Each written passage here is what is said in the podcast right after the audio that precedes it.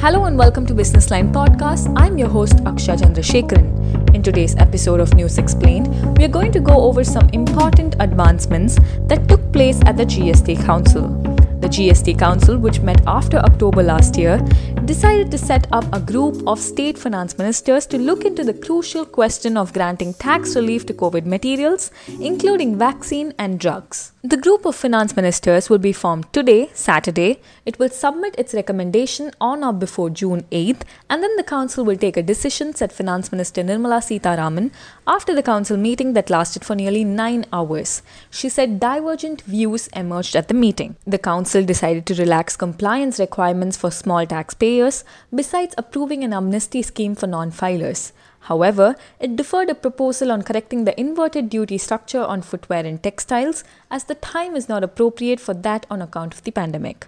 The meeting saw heated discussion on the issue of the rate for COVID related materials.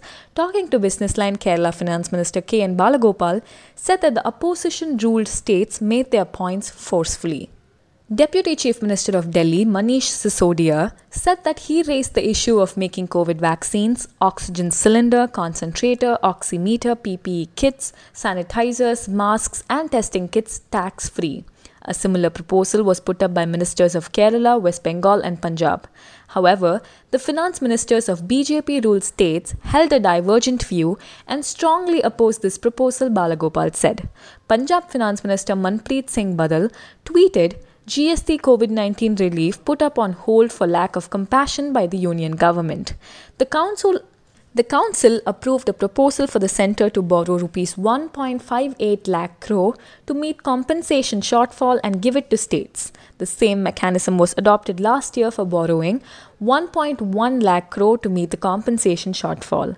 Revenue Secretary Tarun Bajaj said that the Finance Ministry and the RBI will discuss the borrowing. He also said that some part of this year's borrowing will go to meet the compensation shortfall of financial year 21. Another important advancement was that the Council decided to extend the ad hoc exemption from IGST on COVID relief materials to August 31 from June 30.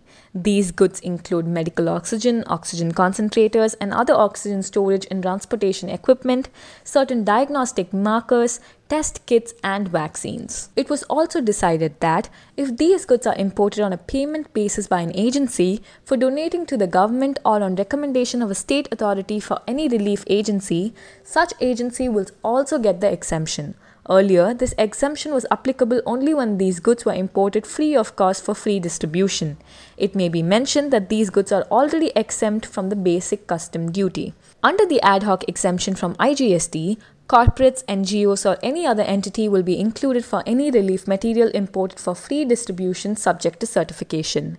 Further, in view of rising black fungus cases, the IGST exemption has been extended to drug amphotericin B. Thank you for tuning in. If you like what you heard, share the link, check out our site thehindubusinessline.com and watch our videos on youtube.com slash thehindubusinessline. My name is Aksha Chandrasekharan and you'll hear more from me next time.